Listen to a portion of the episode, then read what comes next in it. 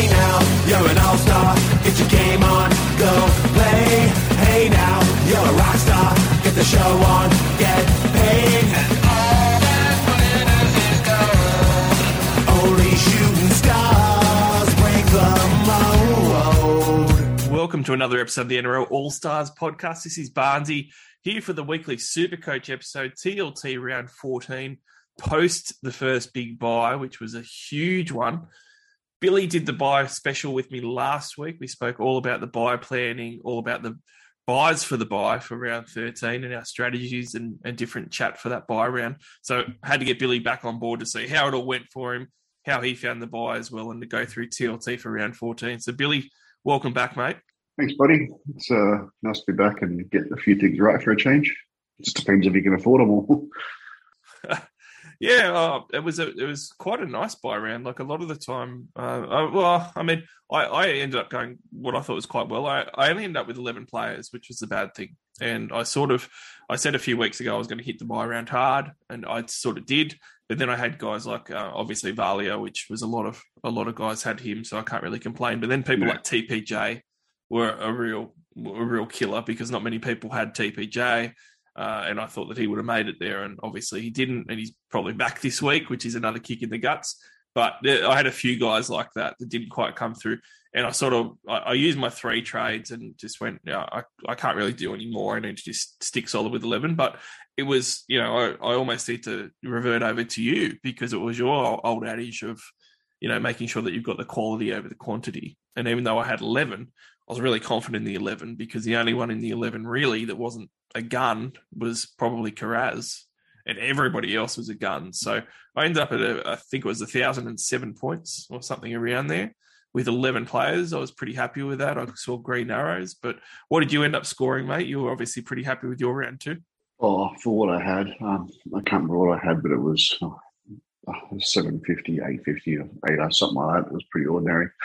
I, um, for the first time in a long time, I decided, you know what, every year I buy a plan and I get crushed by people with uh, with uh, 10 players, and there's always people out. So I think I was ranked about 20,000 coming into this round. So I didn't bother by planning as much as I normally do. And lo and behold, the one year I don't do it, all the players that you're actually playing for to get in actually score 100. So bit demoralising. Well, it, was good to see that. I mean, for all the people that are actually um are, are up the top or head to head and, and by and by plan and wanted to get the players that they wanted to. Mate, Drinkwater went well. Um, Garrick went well. Um, um, Manny went well. The guys you thought were going to sort of tart basically did. There were no real sort of major anomalies to sort of upset you. And you had guys like kick out at, at decent price, you know, sort of playing lower ranked teams, like going over the line as you would expect. So it was one of those few rounds where I think sort of everything just kind of fell into place as expected for pretty much pretty much every player, pretty much. Yeah, it ended up going really well. Um, there was like the, the big guns fired, which you know it did it did kind of punish those teams that that did go for the numbers but without all the quality. Because certainly I know there was a lot of teams Yeah. that kind of got to this point that had a base of sort of twelve or thirteen, um, but couldn't get in those uh, all the big guns because none of the players they had were sort of you know Manu, Drinkwater, um, and some of these other ones, like even uh, Olakau'atu went well, Kikau went well. Uh, you couldn't get all these guys in. Whereas, you know, I planned to have, I already had guys like when we're looking at the, the top 15 scorers, like I already had Taumalolo, I already had Angus Crichton, and I already had Joey Manu. And then my trade ins with Scott Drinkwater, um, Reece Robson, and Viliame Kikau. So all my trade-ins fired, but I was already kind of set up with the the main guns that I thought would go well, and I also had Matt Burton, who was the fifth best scorer. So um, I think that the the planning really paid off this year for those that did it. I know it, it did for me because I sort of bought the, some of these guys pretty targeted.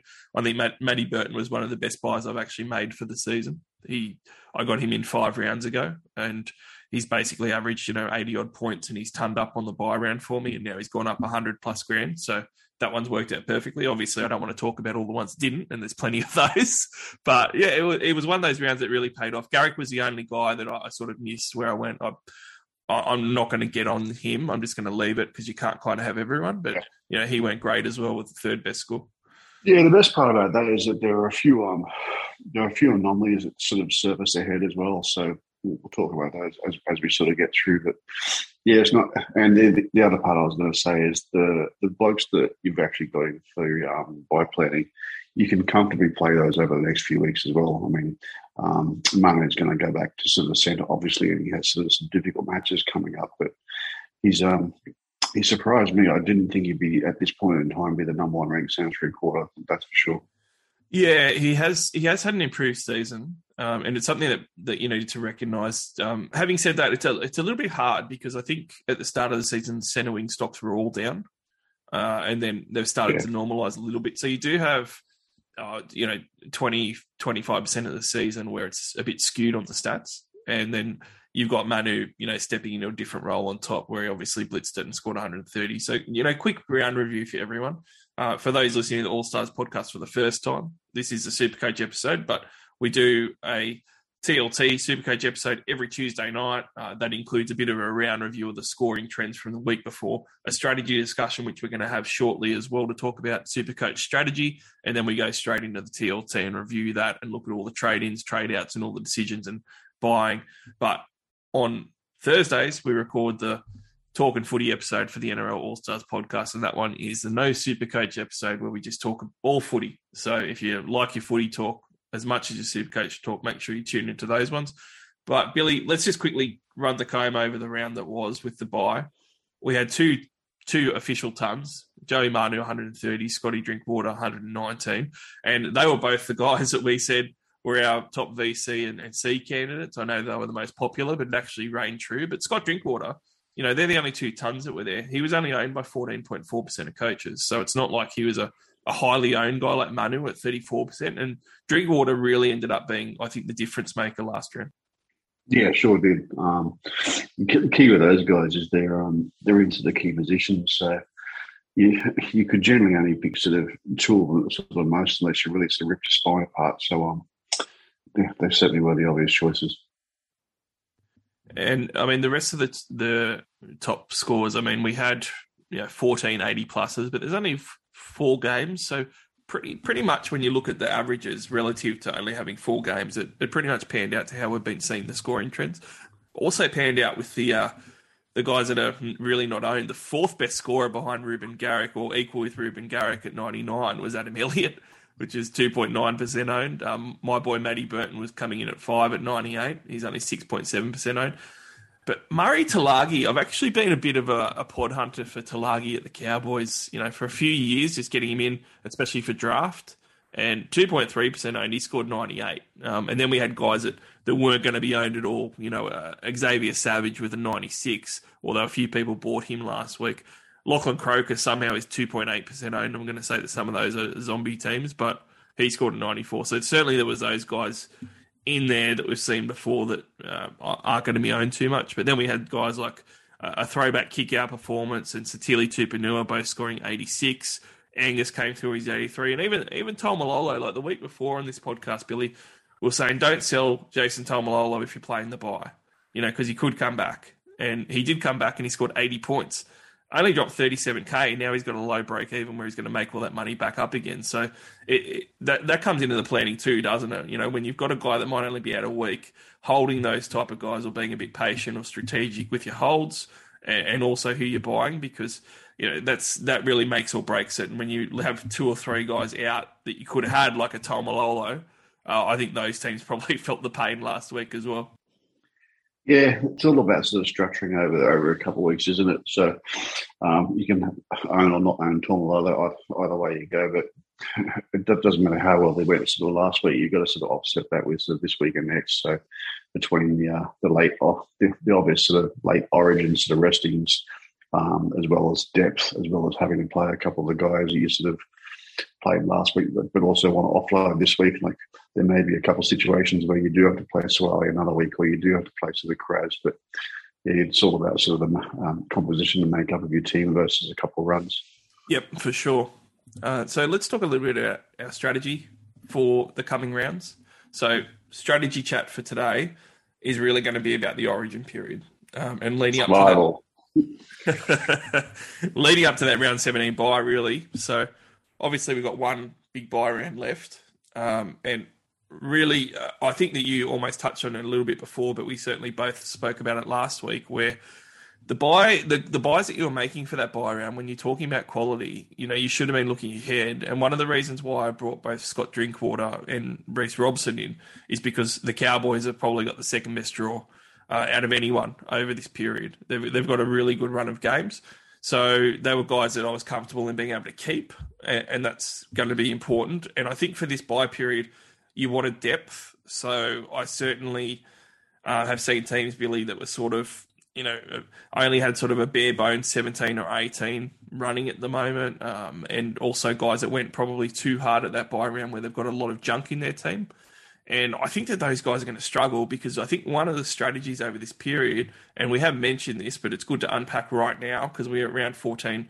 You've still got some time to kind of get your team right is over this origin period, right? There's going to be a lot of guys rested, isn't there, Billy? So if you've got guys getting ruled out after an origin game that you're hoping we're going to play, your next man up that you're going to put in for them has to be decent quality. And that's where teams can really fall over. So for me, it's not just the buy period, the buy rounds, Billy, that are the strategy rounds. It's the, all the in between because there's a lot of opportunity in this in between period now to make up ground as well. Because you know you might have a Cleary ruled out, and all of a sudden, if that if some of those Cleary owners have a Lachlan Ilias that they have to play at the last minute, and you know you've got uh, a Mitchell Moses that you can play at the la- that you're going to be playing as a backup anyway, and then you've got a really good forward reserve that you can throw in. That's going to really make a big difference if your team is well structured and planned like that. So, do you agree with me that this period as well, you know, you can make those gains just because of the uncertainty of the backups and this whole Origin period leading up to 17? Yeah, hundred percent. And the other thing you got to be careful of is obviously uh, everyone's got so much depth at the moment that um, not not everyone, sorry, but a lot of people are going to have players like uh, you know Papali'i and Haas in the front row, as well as you know Tom Lower and um, King. So if you've got you know, four sort of front rowers, the sort of borderline sort of you know all players, you've got sort of two fullbacks, two halves, you know, two two sort of five eights. You're going to have to start start saying to yourself, do I want to play Haas this week? Or, you know, sort of, you know, do I want to sort of drop sort of arrow? Like, you're going to be in a situation where you can't sort of trade people out, but you're going to have to sort of uh, think about, you know, how you sort of do keep some cash generation to get, you know, Papenhuyzen back back in without sort of absolutely ripping apart your side, but also trading someone that might be, you know, a good good keeper for when the ultimate restings and injuries start happening. Yeah, yeah, for sure. And I think the trades are running pretty low too as our boost. So that depth is really going to be tested. Um, the other thing as well that we did mention leading up to the last buy, but is going to be really relevant for this next buy. So round 17, I think, it's got more quality in the players that you can bring in. And one of the things to really target with that is that there's going to be a lot more choices, right? So leading up to round 17, certainly we'll do another buy round special for that. But the the, the buying of the round 17 players really is going to start now. Like if you want to hit that buy round hard again, you really have to be asking yourself if who you're bringing in is, is going to help you that buy round or if you can afford to not do that. Um, but for me, Billy, you know, I said a few weeks back, you know, guys like Talakai, I didn't want to sell. Um, and I brought in a, a, guy like Katoa as a bit of a pod in my centre wing from the Sharkies.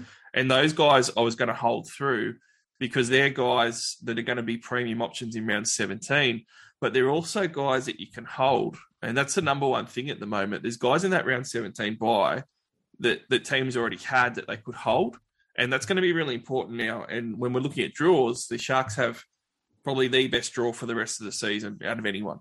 Oh, um, yeah. So that's so that's that's huge, isn't it? Like that's what you should be looking at. You should be planning ahead and saying, "Hang on, uh, if I'm bringing in sharks for round 17, or I've got sharks, I don't want to trade them out because they're guys I can keep and they've got a great draw." Whereas if you bypass the sharks players and you go for some of these other guys, you might find find that you're going to be wasting a couple of trades, and, and that's going to really burn you on the back third.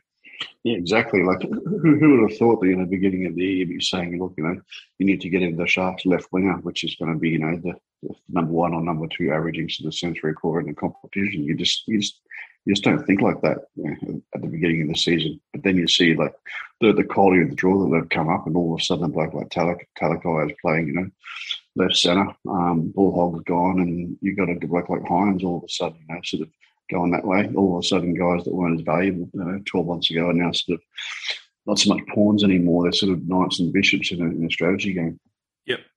And you also don't want to leave yourself short. I know we spoke about depth as well, but we are in a period now where, uh, especially hooker and front row forward, You know, I've already been called out a couple times, and those are lack of depth positions, right? Most teams are pretty thin there, and over this Origin period, you're going to be really susceptible to maybe not having one of those guys at the last minute, like um, or having Harry Grant benched at the last minute, having to play them and, and only have 20 minutes um, of game time or something like that. You know, if, if you get wind of those things, uh, the next part of the strategy chat that I was just going to mention is that over this origin period, there's going to be a lot of strategy involved in who you play and, and who you're benching because uh, obviously it's quite risky. You know, if Harry Grant gets benched um, and, you know, coming after origin, he has a tough game and everything, you know, it might blow up in your face. Someone like Harry Grant could go large, but this is a type of time of the season where you've got to think big and sort of go, right, I'm going to go against the trend. Obviously, most people are just going to play Harry Grant off the bench after an origin game 48 hours later. But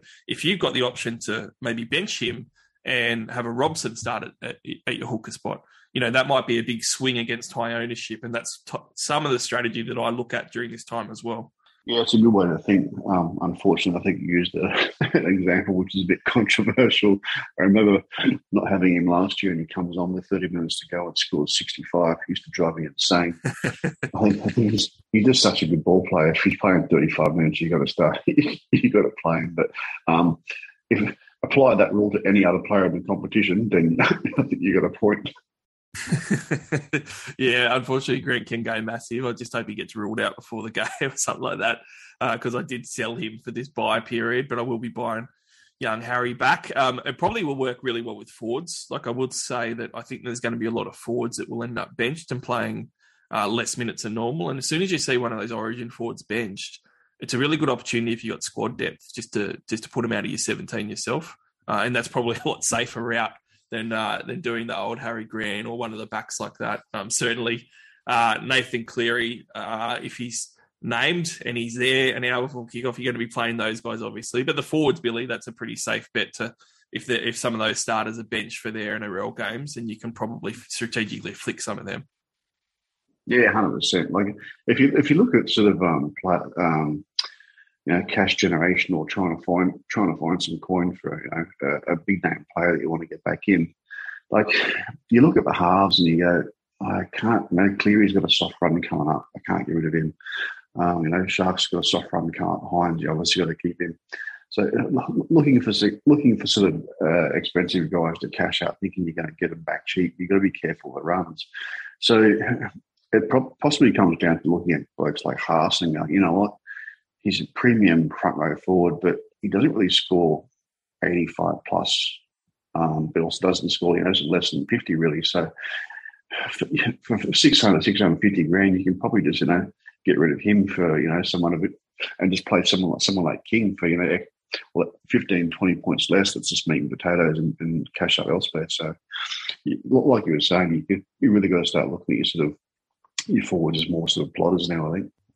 And one last thing to finish off on the strategy chat coming into this period, and I think it's a really exciting month of footy because not only do we get to watch Origin, but for Supercoach, there's a lot of swings and there's a lot of ways that you can actually rise up. But you know, I keep mentioning and you keep talking about this, uh, you know, heading toward the round 17 buy.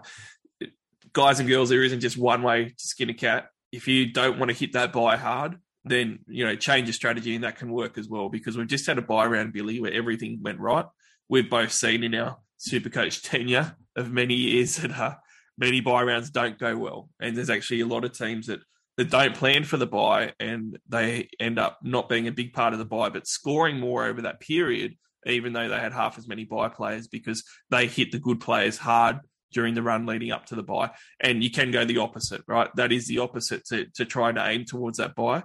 That is just going, you know what, the Penrith Panthers have a great run of games coming up. I don't care that some of these stars are actually going to play Origin, and I don't care that I'm not going to have them in round 17. I just want points now, and I'm not going to worry too much about that buy. That's certainly a strategy that can pay off too. So I, I don't want to seem like it's one sided where you know we're saying to people that you have to plan for the buy. You've got to have great numbers in that round 17, even though there is a lot there, because you can do the opposite as well, can't you, Billy? And just go, no, nah, I'm just going to look at how we're going now, the games that are actually going to matter before the buy, and you can that that can really pay off with guys like Brian To'o having a great run as well and being low ownership. Yeah, exactly. Like you, yeah, have a look at someone like this Taylor May. Like he's some people might have thought he was a cashier to start the year. Um, he's absolutely killing it with sort of uh, 70 average. So he's a bloke that, you know, you can keep us at around 13, but if he doesn't perform, like you, it's no skin off your nose, you're still going to keep him. Tago's in the same sort of boat, but, you know, um, people that sold him won't really, won't really be, uh, you know, a few weeks ago probably won't be complaining with only losing, you know, 50 points because the cash they could have used sort of elsewhere um, is going to pimp them up. But at the same time, maybe not in your final four and three quarter as opposed to May. So, plenty of different ways to skin a cat. Um, uh, two very, very similar examples with completely different output uh, potential. So, let's move on to TLT, Billy. Now, before we do that, I do need to mention the fantastic sponsor of the All Stars podcast in Top Sport.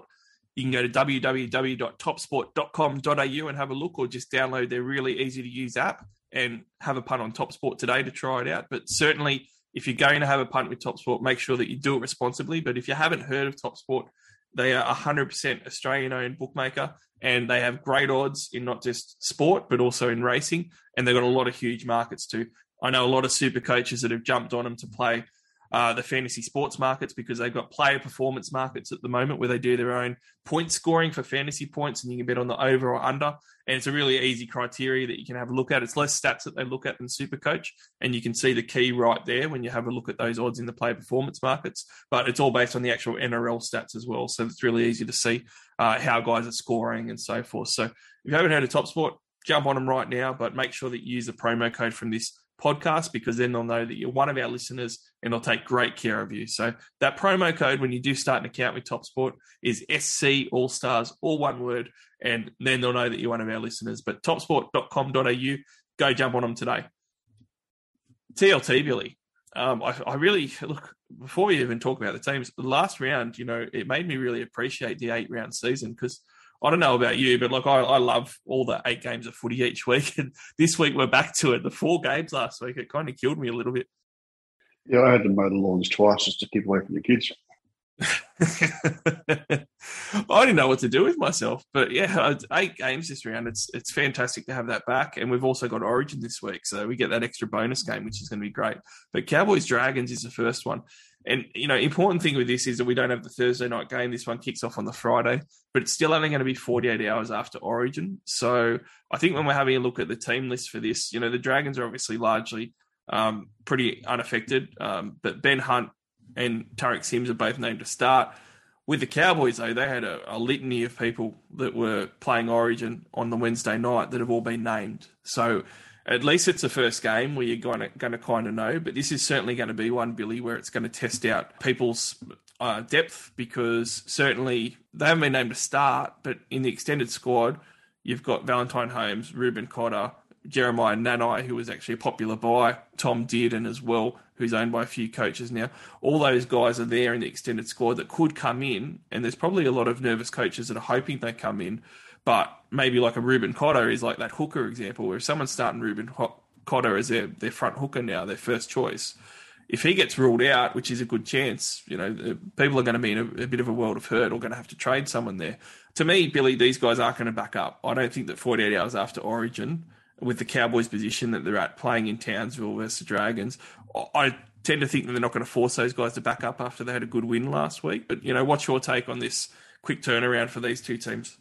Oh, it's good and bad. So it's bad for us in the fact that you know unlikely to play uh, 48 hour turnaround, and particularly blokes like sort of Cotter, who's you know starting off Origin, so he's obviously going to get some bigger minutes, even if he does play. Unlikely to sort of start, so he comes off the bench, and then how many minutes does he does he play? They're such a good team at the moment that he could end up playing 30, even if he does. So he's probably sort of a stay away. The good the good news is the fact that they play so early, so at least you're going to know very early whether you need to leave in or out. So a bit of a positive there, but also a bit of a negative.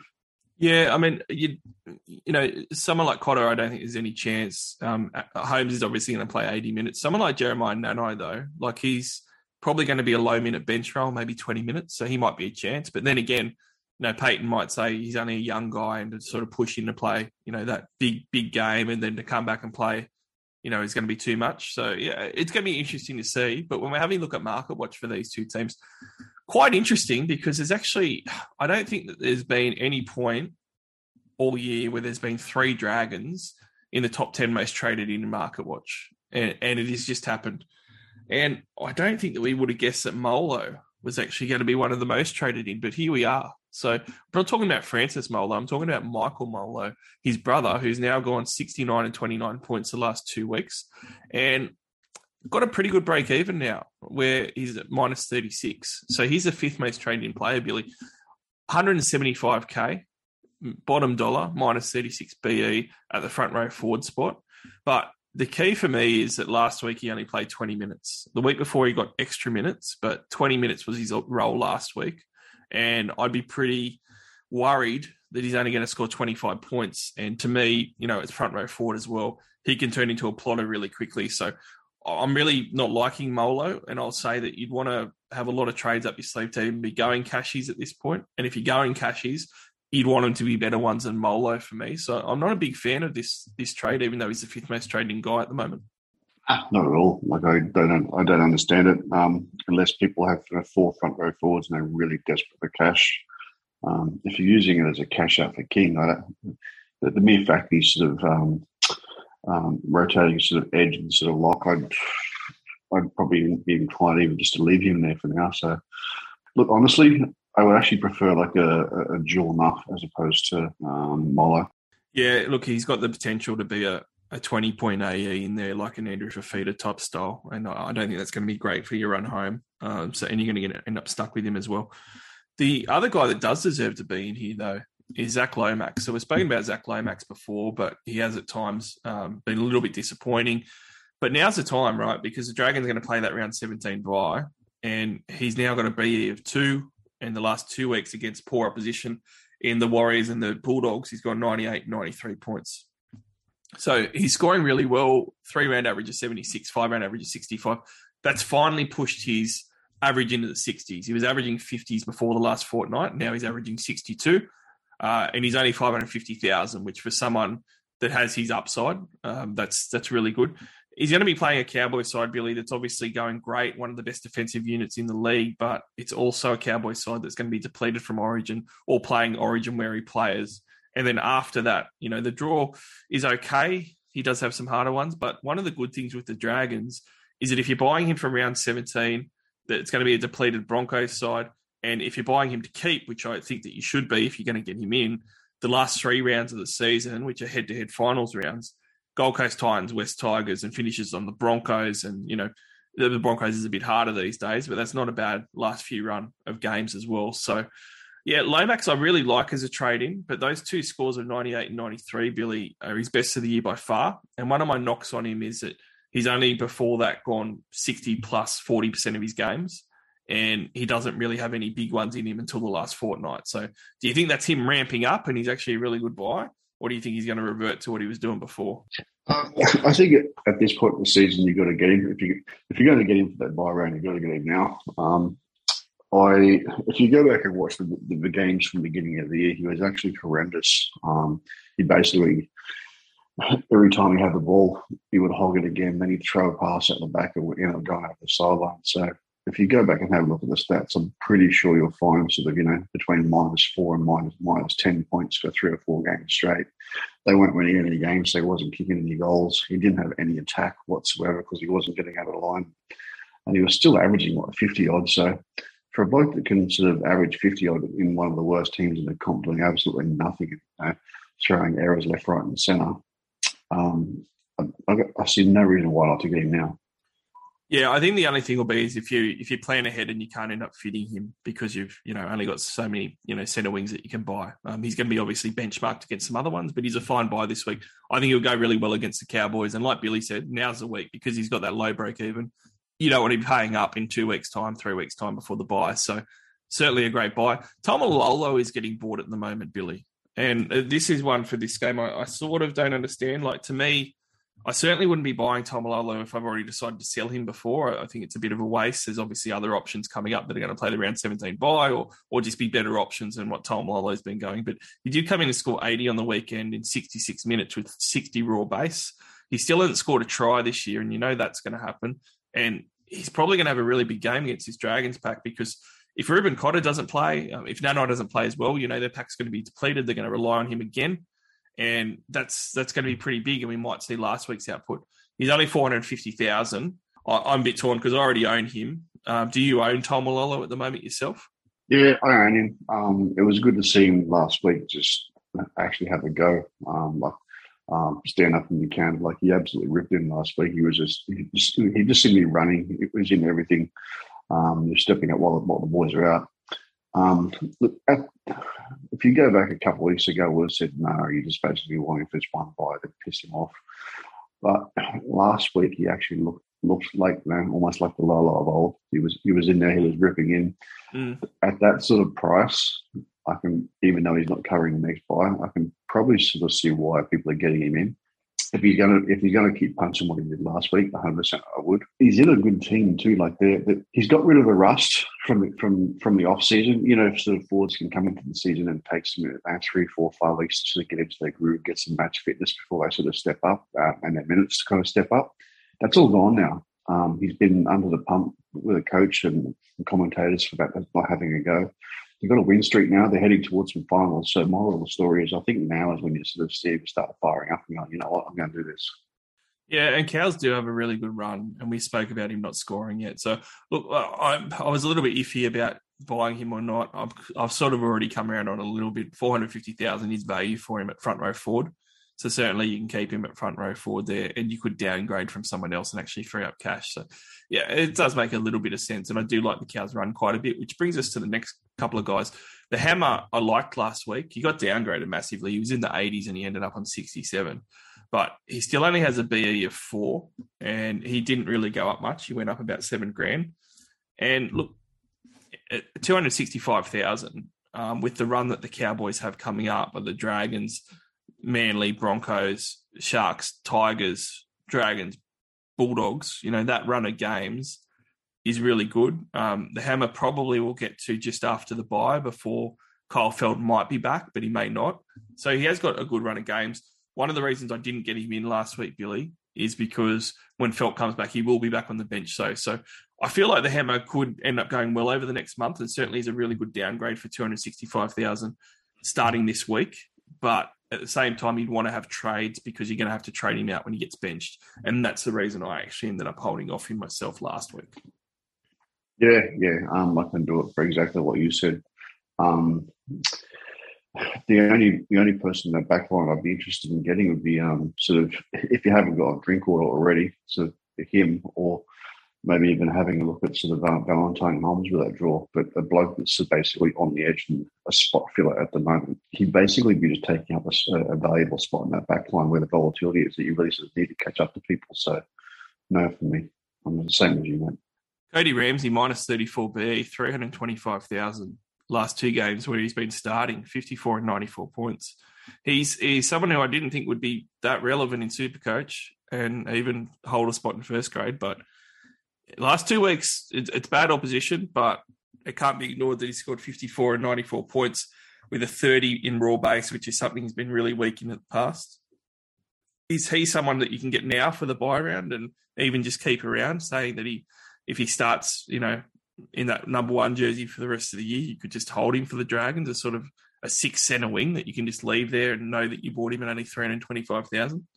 Depends on the makeup of your team. Like it's it's still look, we're at that pointy end of the end of the season where everyone's basically either cashed up or has enough players that they can trade it to a premium. So I think a lot of people are going to be basically going to that sort of low Lomax and Mulitalo or uh, just someone that just has a bit more, a bit more of a pedigree, knowing that even if they, they get it sort of wrong, that the other player is still going to score 80 or 90. I think at that sort of price, it's probably a hey, I can't afford to to get a to get a premium bloke, but close enough to the top. I'm just going to take a not a desperation move, but like a a bit of a, a pod go based on this draw alone. Uh, that would be the only reason I would want to do it, and you'd want to get it right because he's basically going to be your seventh spot.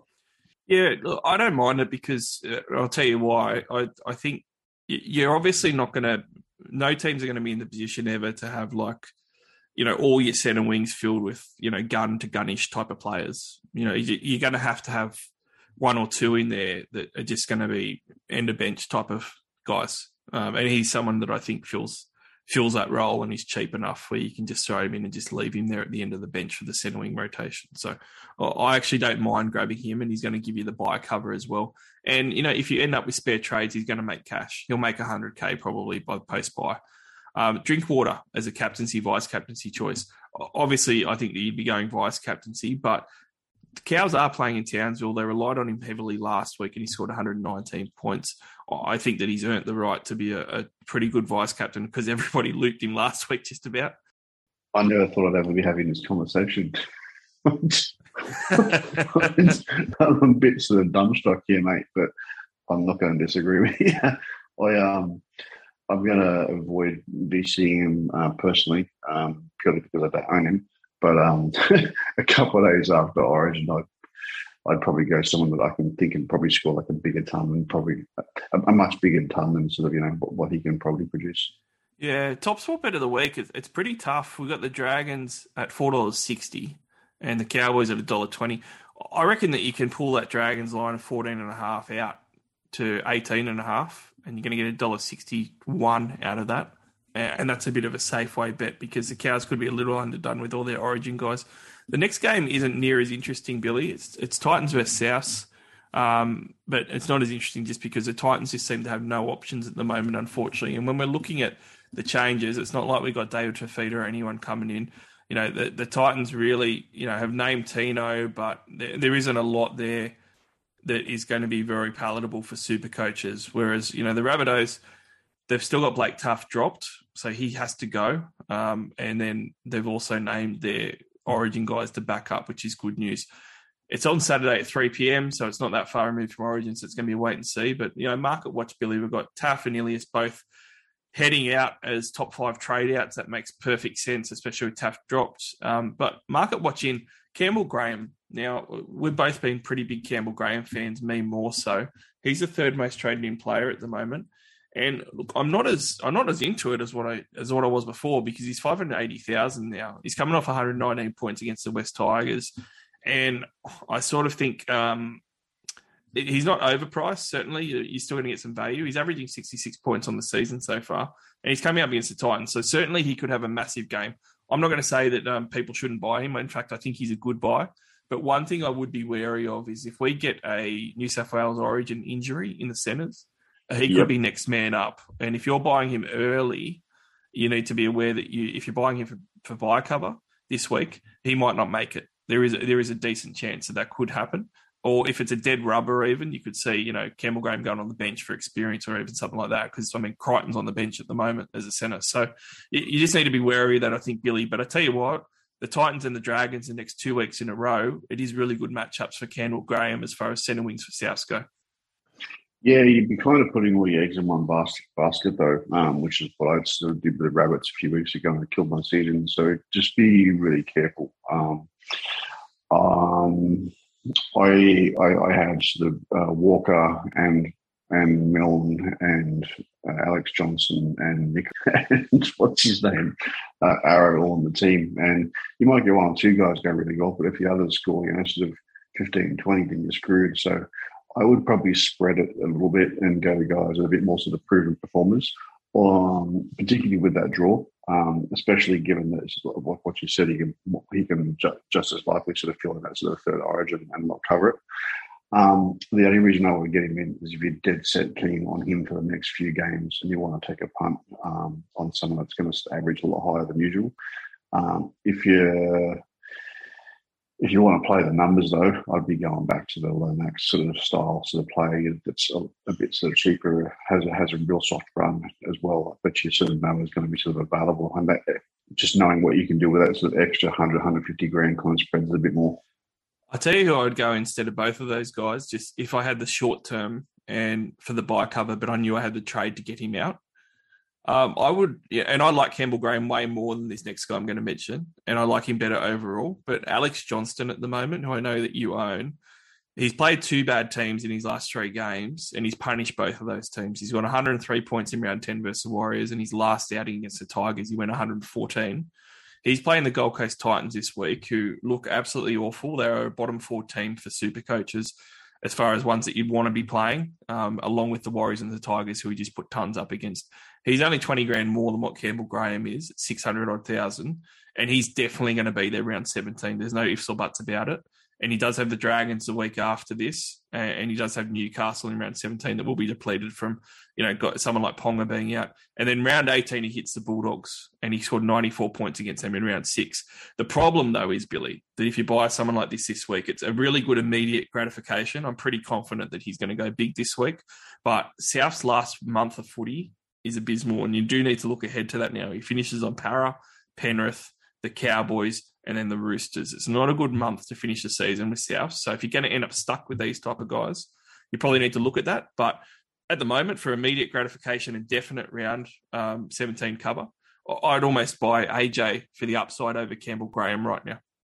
Uh, yeah, just be prepared. Just have your heart in your mouth like me every time he plays, because because he'll, he'll be on zero prior to half time and then jump to forty, or he'll remain on zero. and then and then and then that second half he'll go from from forty to one ten or zero to one hundred and ten. But it'll be five minutes to go and you'll be sweating bullets. Well, I mean, one of the things too that really needs mentioning is that Campbell Graham's in six percent of teams at the moment, which is um, still very much pod territory. But he's being traded in by a lot, so he's not going to be a pod after this round. He's he's going to be above ten percent ownership probably, whereas Alex Johnston's at five percent ownership and no one's buying him at the moment. So you will get the benefit of, of, having a pod through, and probably someone who will be, if he goes well the next two weeks, Alex Johnston will be too expensive for people to buy in round seventeen, and I, I could honestly see him getting a hat trick this week against the Titans, and that that's really swaying me this week against the Titans. Like I, I could almost VC Alex Johnston this week as a big balls VC Billy because he can get a triple just like that, and then all of a sudden it's you know loop time. Yeah, but you know what happens every time I own both like that one percent. They score 100, 100, and then all of a sudden put the captaincy on them, and then they score three, and I'm the only person in the world that has it. so well, vice captain, come on, vice captain, you got the safety net. Come on. No, no, I'm stupid, mate. I, I go all out too early sometimes, trying to avoid a uh, yeah, get done by uh, rookie mistakes. so, um, well, I'm considering um the Cody vice captain this week myself, and that could be a, a rookie mistake. But he did a 121, I think, just last year against the Titans. So I was sort of hoping for similar, but. Uh, I don't know. Well, the the Titan, the Souths haven't looked very good, but the Titans have looked terrible. So I, am all in for a big South victory, but well, you are probably a bit more wary. Oh, I hope so, mate, because I think I've owned every single rabbit at some point in the first six months of the season. So much so, and you, you, you don't have to edit this out because I, I, want I want my viewers to have a laugh at my expense. But I when um when when Taaffe peaked and got and got thrown to the bench, I looked at the draw and thought, you know what, bugger it um, Nikorima at fullback kicking goals base price. I'm going to, I'm going to use that uh, as a cash out for a little bit and playing for a few weeks and then see how that goes as a pod. And then realise, oh shit, Latrell Mitchell's their fullback. I forgot. I forgot he was coming back. I'm like, oh, man. you sure? you sure I can't edit this out? No, no that's fine. That, that's dead set my season. I wasn't. I just I, I traded him in and then gone. Oh yeah, what a muppet! Oh, my head just wasn't right. I think it was magic. Let's move. Let's move on to the top sport bet of the week on this one. South Sydney Rabbitohs a dollar forty-five just for the win. Uh, I, I, think that the way the Titans are travelling, that's pretty good, even considering the Origin guys that could be in trouble. Roosters Storm's the third one. Now, Joseph Suaalii is the most traded out player in this one, Billy. Before we do, we should probably mention teams, but all the Origin guys uh, have been named to back up. Um, let's, I mean, let's get your take on that first. To me, I think that the Storm guys uh, a more chance of being rested because they're they're sitting in second and pretty comfortably. Whereas I made the point the other day to guys that I was chatting to that someone like Teddy, you know, Robbo might have rested him before, but they're running seventh at the moment. The Roosters don't have don't really have the luxury of resting guys at the moment, you know, because they're still wanting a gun for top four. So I, I think that you'll see the Roosters guys all play but I think that the Storm might have one or two out as as rested in this game. Yeah, I think so too. Just don't know which one. So um, say it every year. Just make sure the guys, make sure all your players later and around are on the bench so you can easily switch your route. If you've got a player playing on Friday night and you've got him on the reserve, um, it gets locked out. So just be careful you can't move your stuff around. Yep. So Joe Suaalii, 400,000 just lost 40 odd thousand, has a BE of 76, which isn't too bad, but he's up against the Storm, the Eels, and the Panthers the next three weeks. I understand people selling him, and he has just, you know, played the buy. He's done his job, but he does have a few good scores in him, Billy. He does, but yeah, he's got um, what's Manu inside now. And if you look, you look at Manu's game at fullback, it was absolutely freaking brilliant. One of the one of the one of the greatest sort of games that greatest attacking or running games from a fullback I've seen in a long time with you know sheer brilliance, tackle busting from an SC point of view. But not one. No, I lie. There was once in that entire game that he actually passed. Once. There was a point when he had a four man overlap. They were down by six points, and he still went himself.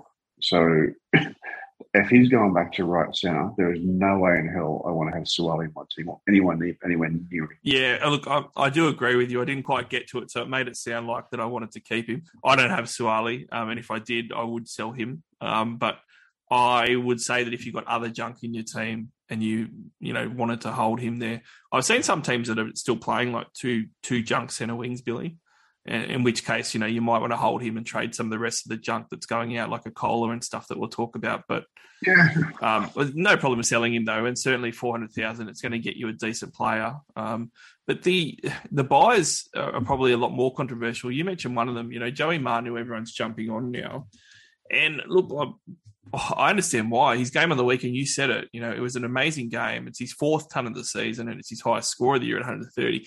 But we kind of all knew that it was going to come because he was playing fullback, right?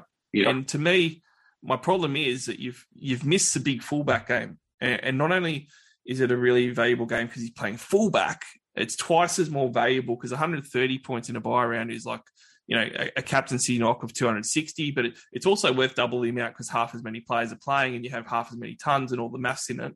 You know that's a really valuable round. So if you wanted to own Joey Manu for the run home, you had to buy him before last week to me because I think that you lose a lot of value buying him now uh, against the Storm, Panthers, and Eels in the next three weeks at six hundred thirty-five thousand. He still does have the lowest scores in him. You know, he's still got three out of his thirteen games that are sub thirty. Yeah. So he's going to be going back to centre wing unless Teddy doesn't back up. And, and, you can wait and see, right? Like if you want Joey Manu, a lot of teams will be able to wait and see because it's only the what the third game. You'll be able to see if he gets named at fullback and Teddy rests. And if he does, all right, go for it. But it is still against the Storm. But if he doesn't, he's at centre versus Storm. He could throw up another, you know, a 35, 40 pretty easily. So I'm not, I'm not huge on it just because I think that you missed a lot of it last week with his value.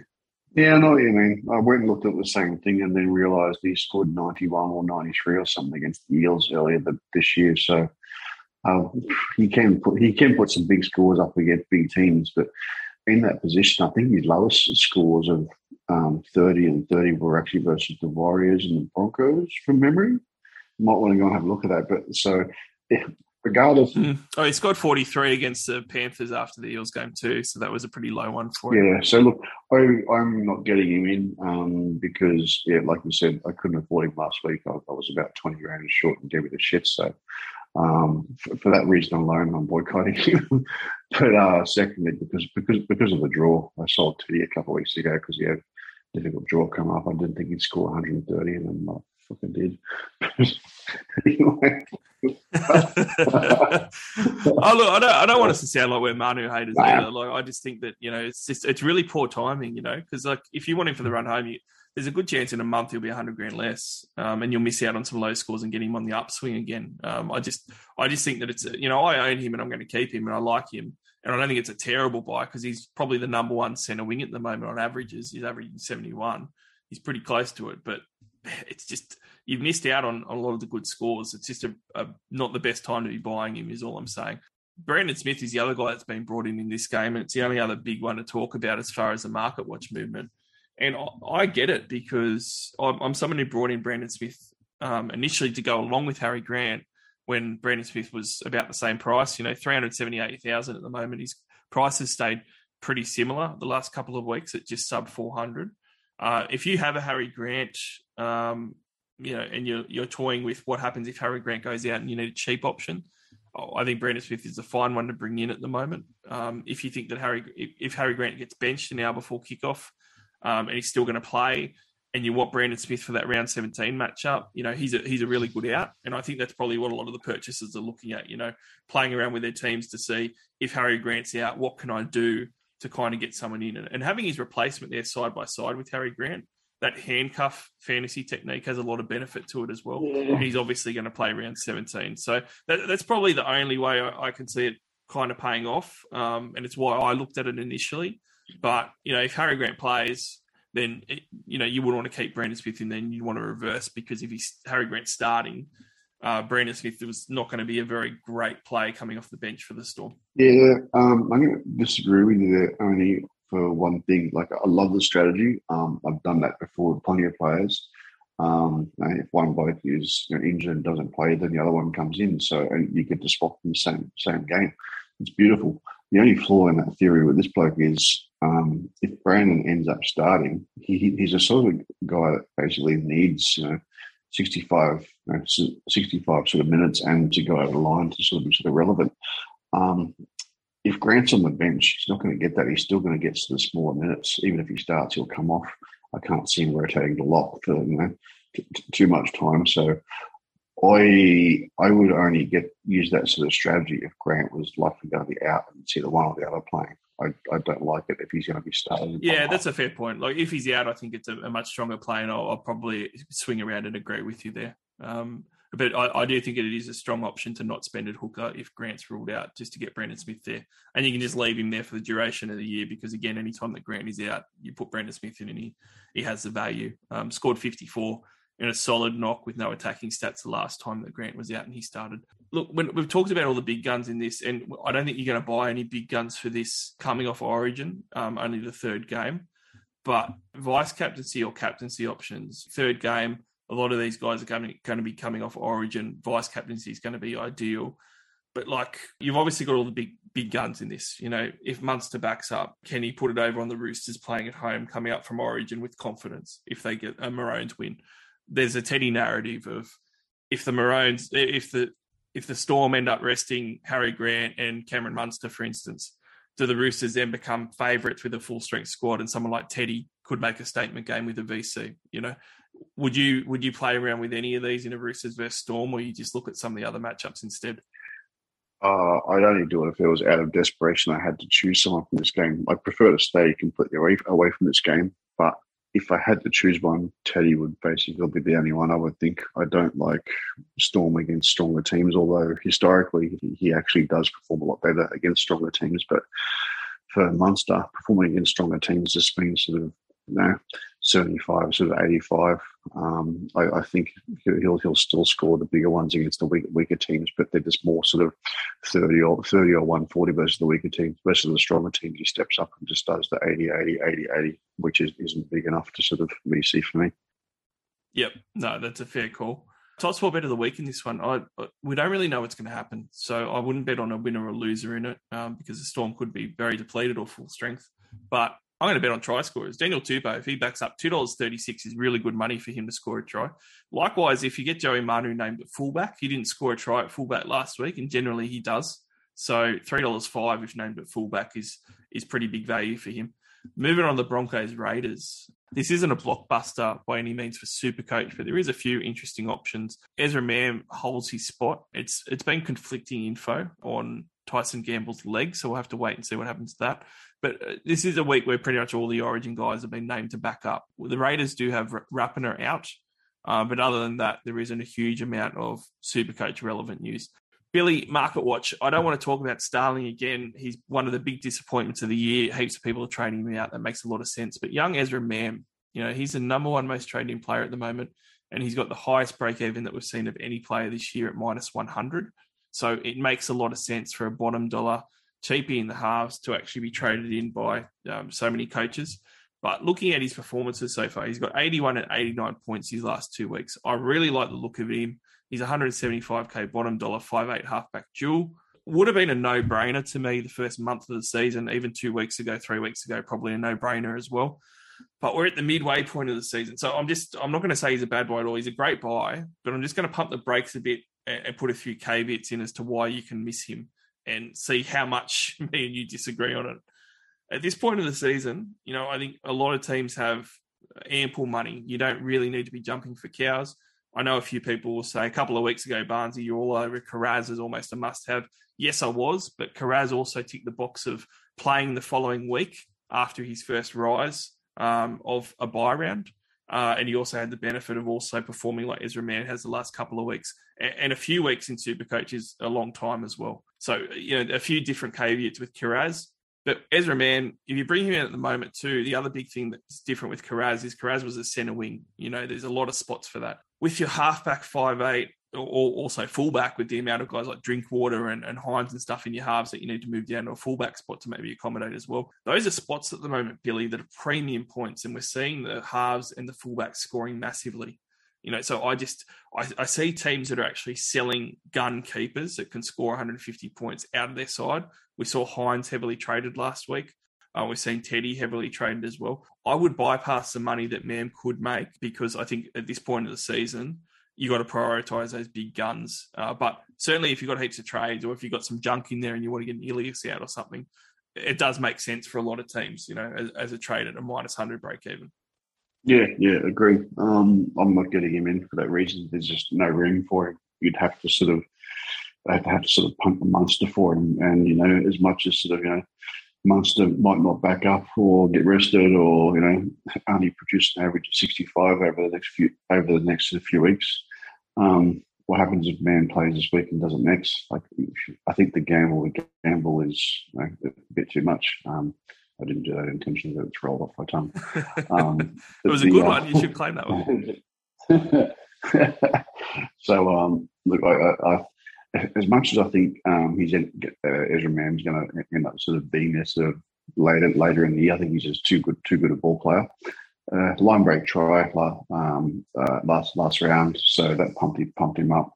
He's still going to score in the fifty in, in the fifties. He's got some tackle busts. He's, he's he's blindingly fast. He's brilliant as a ball player, but for the maybe risking sort of one week and taking a premium position, if he doesn't play again for another month, then you've got to use another trade to sort of get sort of Munster or someone you know, sort of back in for what a hundred grand rise. I I just wouldn't do it. Yeah, and it's your two trades, and it's also like I've heard everything with uh, Gamble from a a bruised shin to a broken tibia. Like there's that many rumors out there at the moment. I'm sure it will be substantiated what's wrong with him before this round. But at the moment, you know, the most pre- prevalent um, report is that he's got a lower leg injury and it wasn't serious. So if you're buying Mam and you're hoping he's going to play, you know, round 17, he may not. And that's, I think that's the other drawback, isn't it? Like if he was definitely playing round 17 and going to play for the next month, it's a lot more palatable. But if there's risk that Gamble's only one or two weeks away, um, you, you, might make your 100, 150 grand and not have the cover in round 17. And then it's just, it's it's taking up that spot. And you know what we're like, Billy. I do the same thing. I, I get really stubborn about it. I'd be like, no, I'm not going to waste another trade yet. He's still got a negative break even. I want this guy to make the more money. And I'm going to wait until like round 20 when he plays again, sort of thing. And then all of a sudden, you've gone through six weeks of a spot, you know, held up in your halves that could have been 100 point games. Yeah, exactly. The other thing is, and this is just pure gut feel, but he, he he's that highly rated, he's, and, he, and, he, and he's um that, that could have that could have a player that it, it wouldn't surprise me if like if, if he plays this week, does really well, and they go and they use it, they use you know Gamble's injury as an excuse to play him another week.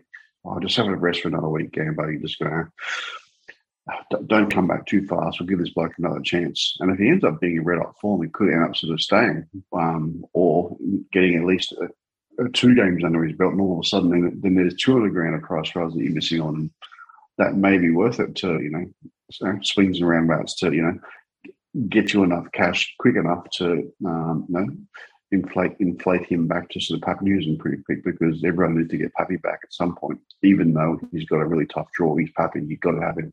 Yeah, and look, there's going to be teams that are really hurting at the moment. Like, there's going to be some teams that didn't get on enough cash cows, haven't made enough money, um, or teams that just have absolute rubbish in their halves and just need need to kickstart or haven't used their trades and have a mountain of trades and boost lift. If you're one of these teams, like it does make a ton of sense just to go for it. Um, I would just be really wary of the things that and Billy discussed if you're not one of those teams, or even if you are one of those teams, uh, of the few little caveats with Mam. But I love him as a player. Like the first couple of games I've watched of him, I, I think he's a long term half of the Broncos, and I really like the look of him. I'm looking forward to seeing him with Adam Reynolds. So I should have mentioned Adam Reynolds is back for this one. Uh, and that's going to be really good for the Broncos to see those two play together. I'm pretty excited for it, even as a non Broncos fan. But Billy, I don't think there's any vice captain or captaincy options for this one. Top spot bet of the week on it. Pretty hard because the Raiders are playing pretty well, but the Broncos get Adam Reynolds back. So $1.45 for the Broncos, $2.75 for the Raiders in good form. I'm, I'm going to take the plus seven and a half points for the Raiders and get a dollar eighty-two for that. And I think that that could be a close game with the Brisbane win, and I think Brisbane probably win, but I'll hedge my bets a little bit on that one. I'm hope, I'm just hoping my little fullback carves it up again. oh yeah, your little I fullback. didn't tell you. I had a look at um the look, Raiders fullback. I had he's got he's got yeah oh, he's savage. got blinding speed. I went and had a look at his numbers and um I didn't I did I didn't talk about this on the pod last week because I didn't I didn't realise his positional play, but he had um although his average has been absolutely horrendous, he played one game at fullback uh, prior to last week, and he had what thirty seven or thirty eight points in hit ups, and I kind of figured, you know what, at that price, if he, if he can replicate that, um, I'm more I'll be more than happy to sort of take him on. So. I bought, ended up buying him last week, and I was really happy with it. I'm just happy that Nickel Clock Clockstone stays away because he's very highly rated. Well, you know, Savage. If Broncos still give up a bit of points to fullback, so you know it could be a week that he goes well as well. Um, I want to talk about this next one though. Tigers versus Manly. Um, a couple of guys being traded out heavily. Tua Pilotu, second most traded out. Kohler, eighth most traded out. That makes complete sense. I don't think you want those guys hanging around, and they've done a good job. Tua Piloto in particular has gotten to almost five hundred thousand, so he's a great guy to be selling. Um, but reality is in this one, Billy. You know the Tigers have just had their um, their coach sacked today in match, and they've also coming up against side Manly, who have pretty you know weak edge defense at times. But Cherry-Evans is, is named to back up, and that's going to be key. And Manly played a lot better last week against the Warriors, even though the Warriors were terrible. They played better than what I gave them credit for. Um, so it's an interesting game because you don't really know how teams like the Tigers are going to take the Madge sacking, and it is at Campbelltown as well. They're going to have a lot of fans there. I really don't know what to make of this one. Um, I just know that if I had Olakau'atu last week, I'd be pretty happy, and he's probably going to be the guy to put the spotlight on this week. You know, he copped a late injury and only played 59 minutes, but it was just a cork, and they were already up by a lot of points, so it was nothing to worry about. But he absolutely like tore up the Warriors on that edge. He was just throwing guys away for fun, getting Oh, tackle breaks each time. Man. 86 points against the Tigers edge. Yeah, I'm, I'm pretty scared not owning him. 584,000. If you're not playing that round 17 buy as much, you know, he's he's a great buy this week if you don't own him and you want to keep him to the end because what he did last week, if you had 20% of it because he'll probably stay on the park for 80 minutes versus the Tigers this week, Oh, oh, that's mate. probably what I expect of him. not owning him or Tarpany last week was. was- I was watching the TV going, no, don't give it to him. Don't give it to him. Tackle bus, tackle bus, tackle bus, tackle. Oh, God, there's eight points. Don't give it to him. I'm just hanging on. don't it I'm just hanging off that Tarpon is Eight going to go badly in the next couple of weeks. So I'm just I'm just hanging on to you know that that I'm Uh, big pup, big puppy will be back this week, so that'll take you know what three minutes off you. But uh, Olakau'atu is still going to tear up though, so he's he's going to be an issue. I mean, would you look at buying him this week, especially if you think the round seventeen numbers are okay? no, I wouldn't. Um, not not for this week, purely because he's an absolute gun of a player, but he's one of those sort of guys that oh, he's got to, he's got to go over the line to be relevant. He's got to go over the line to be relevant, but he does every week. So, but as soon as I buy him, we'll stop. So, um, oh, mate, just don't mate, want to ruin it for, ruin it for Oh, the other um, yeah, I was going to ruin it for everyone else, but I'm talking out of spite. Look, he's he, he, he's, he's such a brilliant player, a, a brilliant player to watch, just uh, footy wise as well as you know, super coach wise. Because as soon as he gets the ball, you know he's going to do something. Like he'll he'll just fend someone off, and you know, it's it's almost like um you know. You know, you know, you play playing the old sort of Guns N' Roses sort of, know, um, uh, uh, big machine, and you, and it just it's tackle bust take. It's just bouncing off balls left, right, and centre. You just racking up two, four, six, eight. The points just come every time he gets the ball. So he's a he's very he's a very exciting super coach prospect to watch, mate. That's all I'm going to say. Very hard not to own him. Um, he was one of the guys that I just couldn't own last week, one of the few big guns that I couldn't get into my side, along with Reuben Garrick, his teammate. And he scored 99 points last week against the Warriors. But even more noteworthy, Billy, is in round nine, he played the Tigers and scored 113. That was on the wing, though. On the wing, yeah. But, I mean, he's shown two out of his last three games where he spent time at fullback. He scored 99 and 100 points along with 67 and 67 is his historical, you know, fullback average. So against the West Tigers, is he a bit of a low key, complete ballsy pod captaincy option for this week against the Tigers, considering how he's been going lately and the seemingly, yeah. you know, VC, VC, no captaincy, yeah. yeah, yeah, I agree. Like I wouldn't be seeing because I can't see him going big enough um, with the bit of a depletion in the Manly side without Turbo there. But he he seems to be able to go to that eighty to hundred spot pretty easily um, against teams like this. So yeah, captaincy seems pretty safe, but you're probably not going to get the real big score out of him. Yeah, yeah, because if Trbojevic can be on 100 with sort of, you know, one one sort of try assist, like he'll tackle bust, make a few runs. This bloke here is on a, on, on 100 with two tries and kicking goals. So how much more, more does he need to do to get to 150 in order to loop? That's that's that's why. this Tiger side um, does have a few interesting options in it still. Um, we did mention Luke Garner a few weeks ago because he was, you know, 340 or a month ago he's only 300,000 and he's now dual centre wing second row.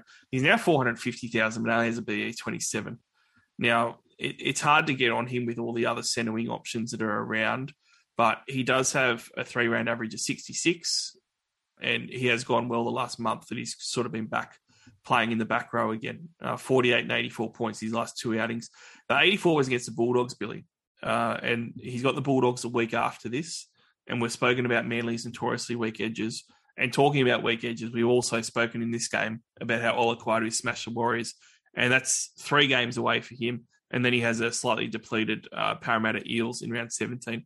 So just quietly, you know, someone like Garner does have a pretty good run of games. I do want to mention it for the West Tigers fans. He does look like a, a half decent pottage option for your centre wing, playing 80 minutes in the back row. And he's got three really good matchups coming up. So if you've got a bucket load of trades and you're aiming for 17, he, he's going to be there for round 17 in that buy as a second rower that you can slot into your centre wing. Yeah, but most of his scores lately, when, when he had that of biggest of the break even, he was actually playing at, at centre three quarter and and went over the line two weeks in a row for an extra sort of 30 points each. When he's in the second row, I, he's he's less likely to go over the line. Um, he just doesn't have that big sort of aggression like like, us, Olakau'atu. Um, I don't like his points in the second row. I'm going to disagree with you. I, I don't think he's an option. I don't like him.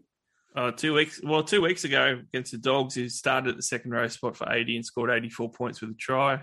Um, the week before, he um, spent time at the second row as well, scored a try playing second row for 65. So he, I, I, I'm happy to disagree because we're too friendly on this podcast. So let's get a bit more aggressive and get some disagreements in there. We disagree on Luke Garner. That's not going to be a make or break, though. We're going to have to find a bit more of a controversial one, like a big player to disagree on shortly. Let's just get let's just go to the Maybe the next let's just go to the jump to the Eels, should we? well, top sport bet of the week for this one. Uh, look, phew, Tigers with the bounce back factor. Uh, Manly played too well last week, so I just can't do it. Um, Manly are $1.48. I would almost just go for try scorers in this one. Probably have a look at some of the try scoring markets on Top Sport because there's some really good ones for any time.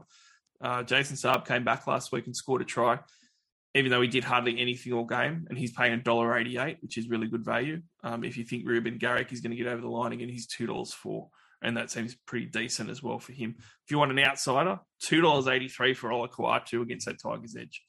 Pretty juicy. Knights vs Panthers, Billy.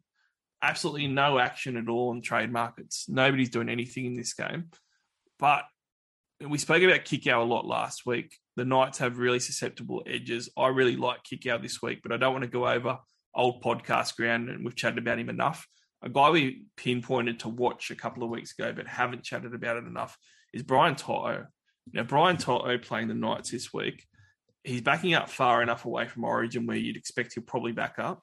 And Yeah. he's also A winger. um, a winger too that does a lot of work and plays really hard, but he's still a winger. So he's got a really good chance of, of backing up here and playing against the Knights and 544,000 he is the perfect buy at the moment, despite not being a round 17 player and being in Origin.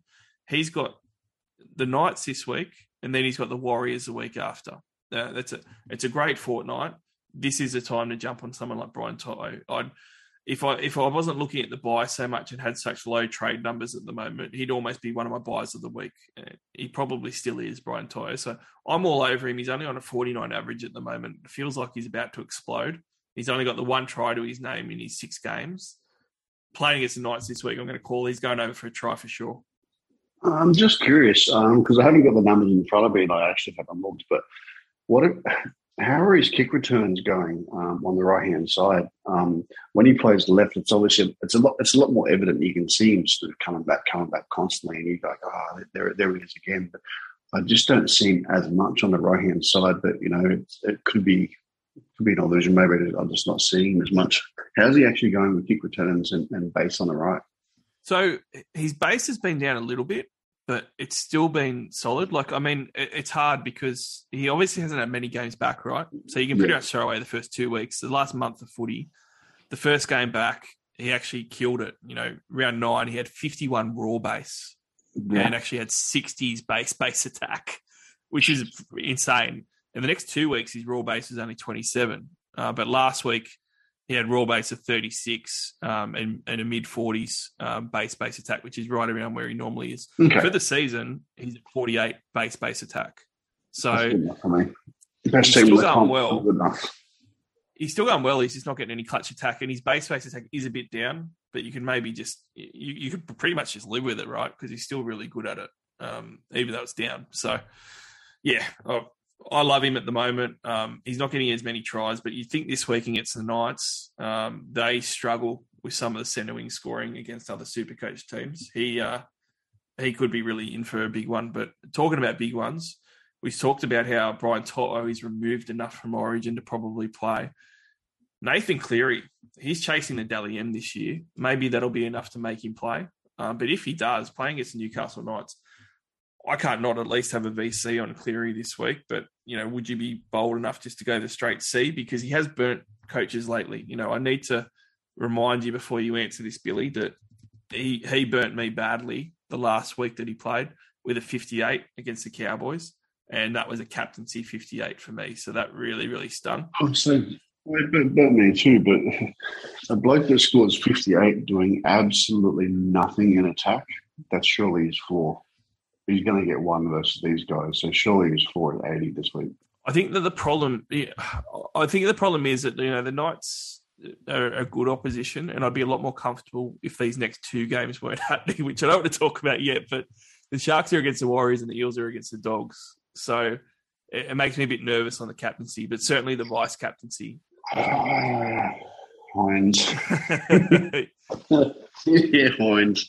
Yeah. Well, look at it's for me. It's a uh, it's a VC Cleary C Hynes. Yeah, no, I'm I'm already on that. Um, aside from my my thoughts on a Cody Walker VC, if um if Cleary's not playing and it being early in the round, I don't know if I, this is the other thing too, guys. Like when you're having a look at your VCs, you need to make sure you actually loop them. Like I don't think I'll be able to loop Cleary if I VC him being the third last game, and and that's that should play into your plans as well. Look, top sport bet of the week for this one. I can't see that the Panthers not backing up with a win. They looked really good last week with their old next man up thing. Minus 14 and a half is the line. Um, you could be a bit safe and go minus 11 and a half and still get a dollar 65 from Top Sport. That's phenomenal odds for them to win 12 plus. And even if someone like Cleary got ruled out, I think they could do that against the Knights, who are still themselves going to have Ponga backing up. But this next game, Billy, the Warriors and the Sharks, like we do have Curran back, which is going to be a really good super coach watch to see how he goes and what the rotations are going to be. Because obviously Nathan Brown is now gone. So Stacey Jones is the coach. It's going to be interesting to see what Stacey Jones does, but you'd expect the Curran is hopefully going to drop a bit of value and be a buy in the next couple of weeks. But on the other side of things, the Sharks are killing it. They got Jesse Ramien back, so that's going to help. And Wade Graham comes into the reserves. So it's when we're having a look at Market Watch, you know, the SJ is a six most player, six most player sold. That makes sense because he's already played the buy, got 23 points, and was a disappointment, which we were worried about. um, he did make some money. If you got on him early enough, like a few weeks ago, he did make the money. It's just if you waited and got on him, it would have been really disappointing. But McInnes, you know, I, I've got all these Sharks players that I want this week, and I've got three of them that I really want, right? Like I've got Hynes, I've got Talakai, I've got Katoa. I'd really love Mulitalo, who we're going to talk about in a minute. Oh yeah, None of those guys are in the top 10 most traded in Billy. McInnes is. He's the second most traded in player. And look, I'm I'm going to sound like a massive McInnes hater, and you might be against me on this. nope.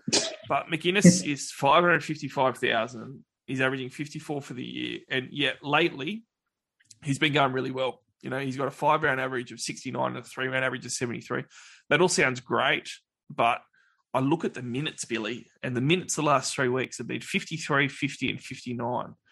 And, you know, he scored a try last week with a line break for his 94. I'm pretty sure that 68 the week before had a, a try assist in it. So you look at the minutes and go, geez, he's going to go back to scoring 50s. Yep. And that's a real concern for me. And even though he's a round 17 number, he's not a particularly cheap one. Um, he is a hooker solution, though. You know, if you do have a Grant ruled out and you've got a spot where you can trade your second hooker out and get a McInnes, you know, it does make some sense. I certainly wouldn't be throwing him in my second row. And I just, I just think that there's other better options. And if you want a shark, get some of these other guys.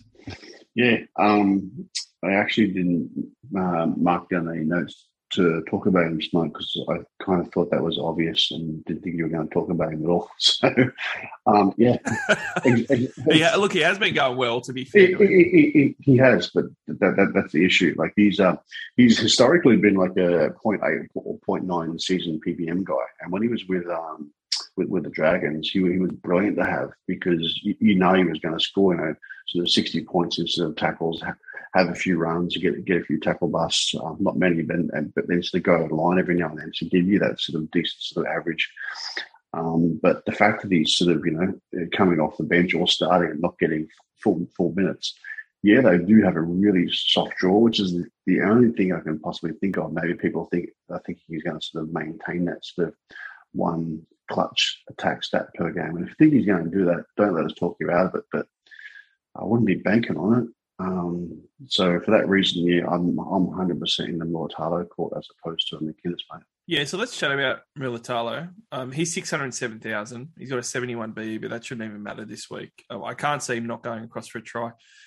He already has eight tries for the season, uh, and that's only in 10 games. And he also leads the NRL in line breaks. Uh, I'm pretty sure he still does, uh, even after last round. So, you know, he's scoring 68 points for the year. He's one of the better centre wings that you can have. And sometimes with these type of guys like a Mulitalo, Billy, you sort of look at him and he's been basically like a 50 type of guy his whole career. And you go, oh, well, you know, it'll probably even out. You'll start to drop down right about now. So it's a bad time to buy.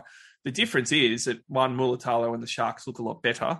And two, they've got the best draw out of anyone for the rest of the year. And their immediate draw of the Warriors, the Titans, and the Bulldogs is the best out of anybody. So 100%, he's playing round 17 as well versus a depleted Storm. It- 100% he's a fantastic buy. And he'd probably be my number one buy out of the Sharks team. He's the only guy I don't own, though. But benchmarking him, you know, 607,000.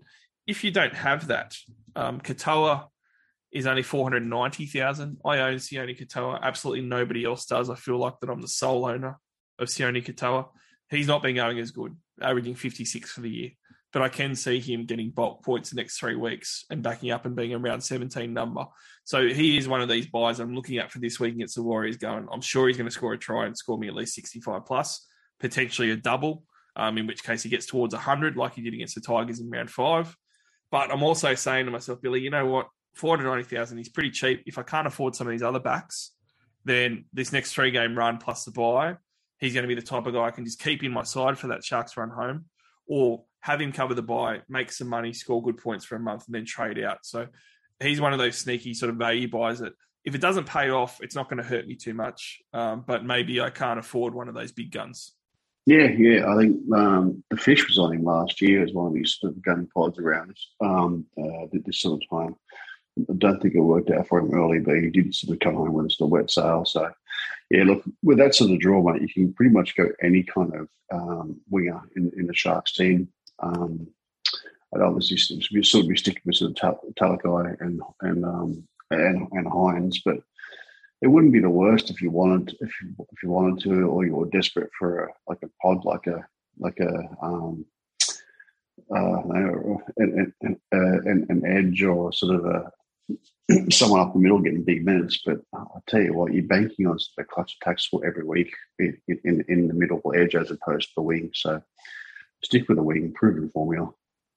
Yep. Yeah, and it is Mulitalo's wing that does get the bulk of the tries. So it does need to be said. Um, but the guy right smack in the middle, right? So Katoa's 490,000, Mulitalo's 607, 557,000. We've got big Sifa Talakai sitting there as a dual centre wing second rower. Um, now, ordinarily, like six weeks ago, everybody would have been jumping all over that, just saying that is amazing. Let's throw him in your centre wing and get him ready for round 17. But he only has a, a three round average of 47 and a five round of 46. He's been largely disappointing since his couple of big tons. Did show some signs last week with a 65 score. This next run of three games, I, I can't see him not going well. But benchmarking him against the other guys. You know, we've got Mulitalo, we've got Talakai, we've got Katoa. Do you buy Talakai over the other two, or do you still stick Mulitalo as the best guy? What are your takes on these three? I would actually go Mulitalo purely because, um, you know, edges go over, wingers go over the line every single, every single week. Doesn't matter who, you're playing, they, they, go, they go over the line. Um, Talakai is likely to be, give you that sort of um, big sort of base, but um, at the at the price, you you really I really want to be on the guy that's going to go over the line. So I'd take Mulitalo, very very closely followed by sort of Talakai and um, Katoa, sort of distant kind of a third from those three.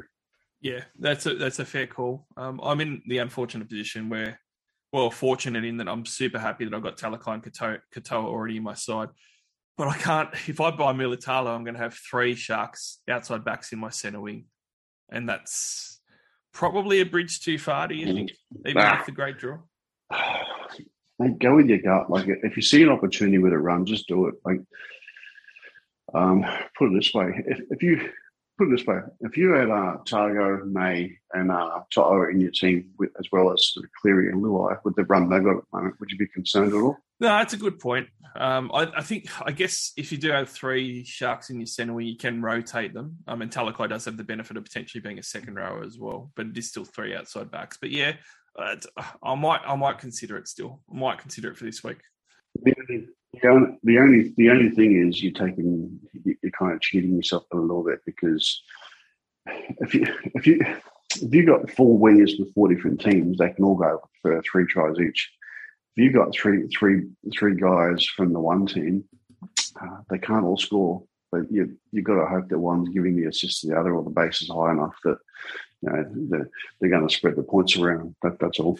Look, this is a week that you need to jump on Sharks outside backs, guys. Like I would prioritize it as my number one trade ins for the week is Sharks outside backs.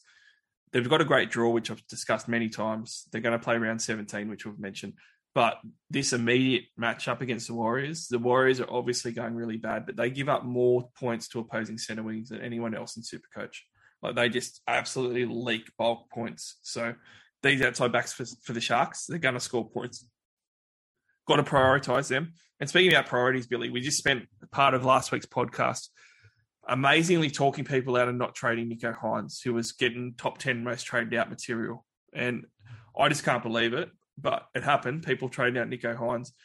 I can't wait just to strap the, slap the C straight on him this week. Like, if he doesn't score at least 100 this week, like, I feel like 100 points versus the Warriors is Nico Hynes' floor this week with the points they give up to outside backs and how he can carve up and have the goal kicking as well.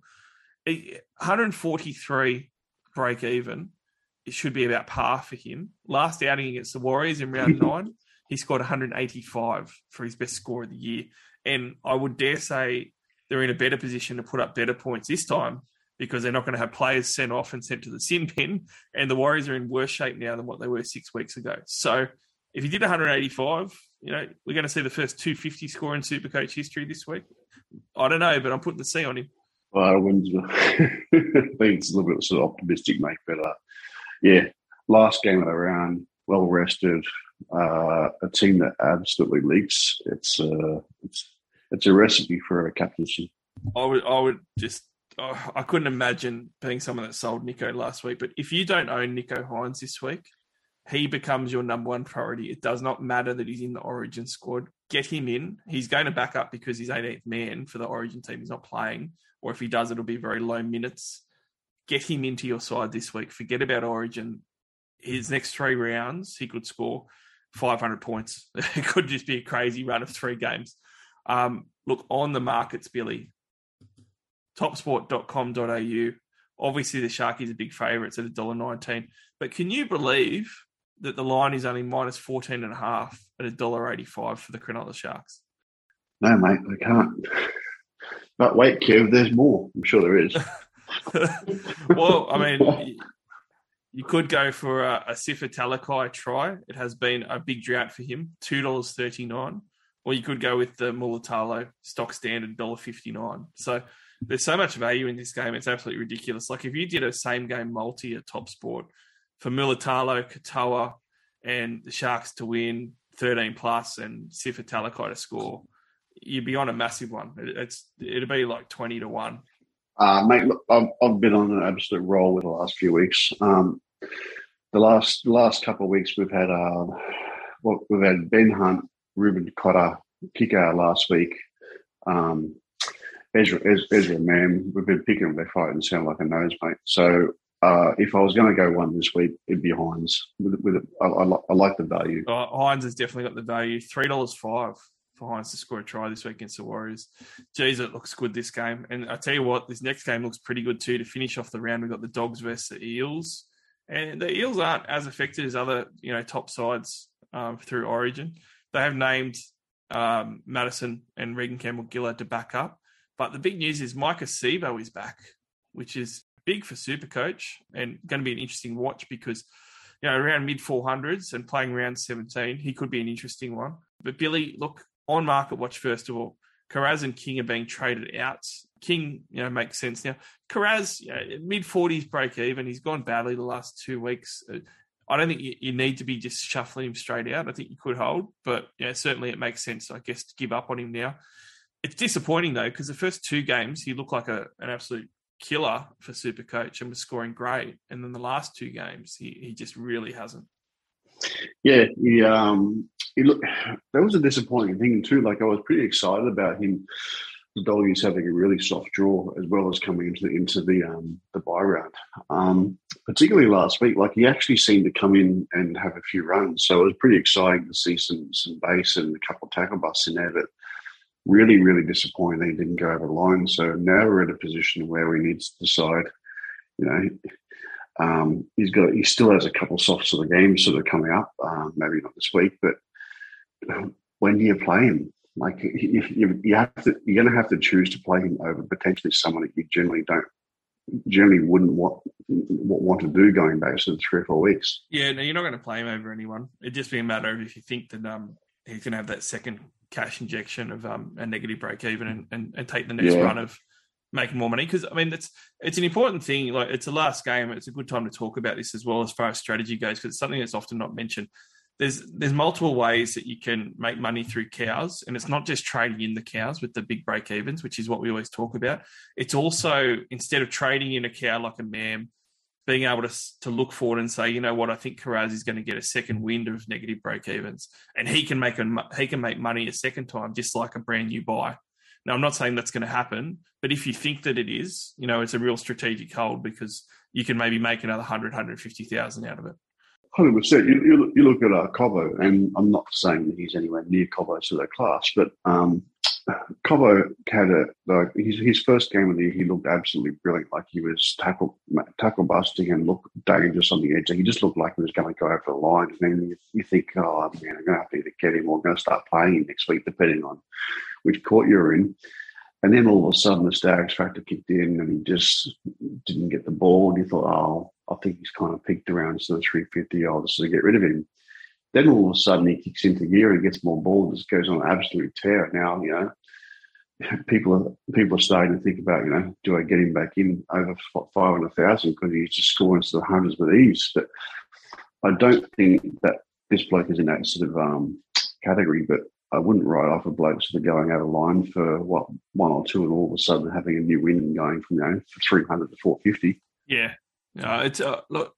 Me and Billy aren't saying not to trade him out, but it's, it's just food for thought. If you you don't need to be rushing to trade him out of your side with a mid forties break even and, and, a guy that could get a second win. Um, when we're having a look at market watch in, Dylan Brown is the guy number four on the most traded in list. And it is interesting. Like I, I need to give Dylan Brown credit. I haven't really rated him much before this season. I didn't think he'd keep it up, but he has. He's averaged seventy four for the year uh, which is 10 points better than what he's ever done before. So it's, it's a really good year for him. And I do really like the Eels draw. He's going to play round 17 and they got the Bulldogs this week. So the, the, Bulldogs this week is key. It's a really good time to be trading in Eels players. If the Sharks weren't playing the Warriors, I'd probably prioritise tradings for this game. But it, it is a good game to look at. For me, I was actually looking more at Moses and Gutho, but certainly I understand the Dylan Brown factor. Gutho and, and Moses are the other two that are options in this one. And I just feel like Gutho, especially with Sivo back there, is is ready to up his ante again because he kind of goes on those runs. And we saw it at the start of the year, and then he, he flaked out a bit for the last month, and he's come good a little bit lately. Whereas Moses obviously has the goal kicking as well.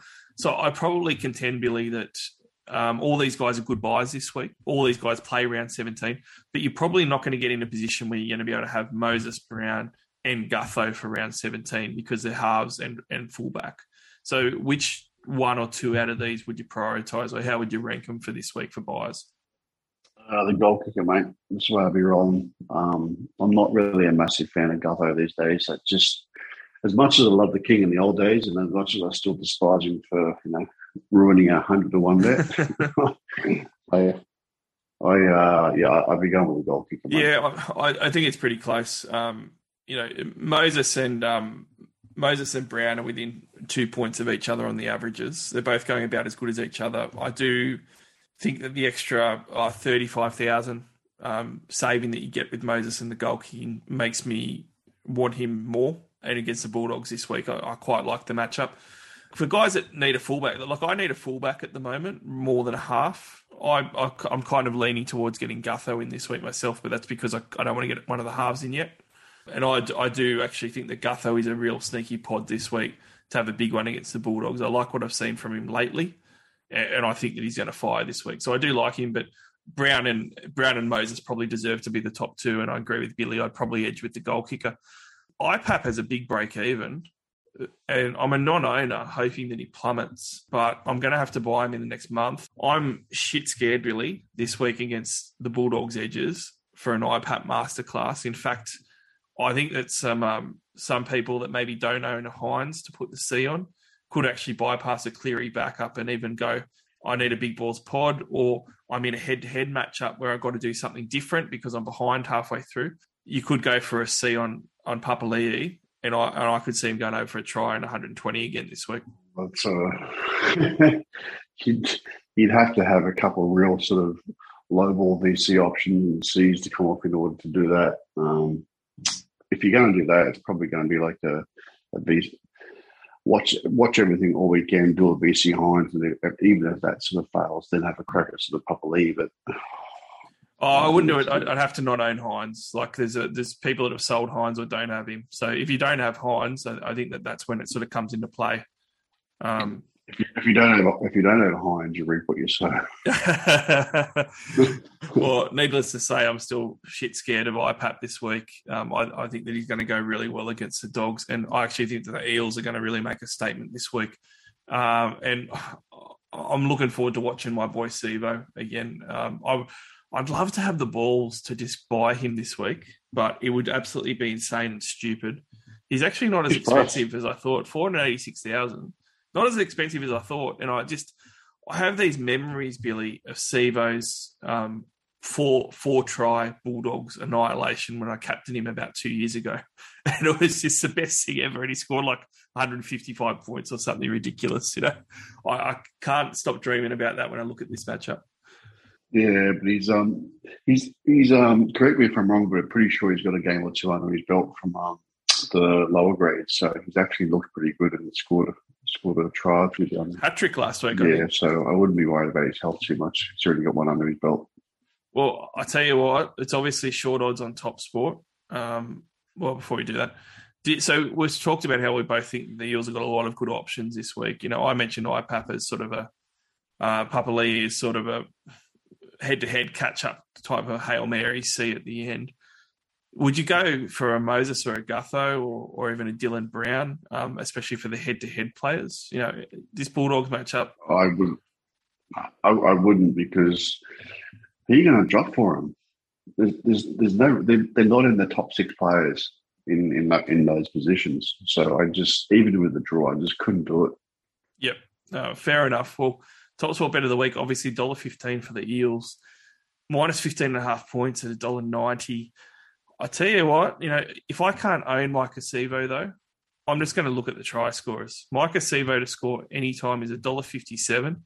Uh, which you know normally you know you go back to Sivo's pre ACL days, he was paying like a dollar thirty to a dollar forty a lot of the time. But if you want some some value, Clint Gutherson at, at two dollars and seven, that's uh that's a pretty good value one for him. Yeah, true. Um, look, if he's going to go over the line, he's going to go over the line this week. So that wraps up the, the round. That wraps up TLT. That wraps up the podcast for round 14. Hopefully, everyone enjoyed it. Billy, thanks for jumping on post buy and, and, chatting, even though you didn't have as good a buy round last week. You had some great advice for those that were hitting it hard. I can talk a good game, mate. Maybe practice what I preach one day, hey? Cheers, big fella. Well, look, everyone, you can download, stream, and listen to us on SoundCloud, iTunes, Spotify, Amazon, Audible, and everywhere else. And you can also follow us on Twitter, NRL underscore SC underscore All Stars. Make sure that when you do hit up Top Sport and create an account, you use SC All Stars as your promo code. That'll make sure that they know that you're one of our listeners and they'll take great care of you. But otherwise, thanks very much for listening once again. Thanks for sharing the podcast around. And hopefully you have a great round this week. We've got eight games of footy. Go the Blues, but you know, I'm happy for the Maroon supporters too that listen if you get the win. Great Origin series coming up. Look forward to chatting all about in the talking footy at the end of the week and also super coach again dropping next wednesday. Hey now you're an all-star. Get your game on. Go play. Hey now you're a rock star. Get the show on. Get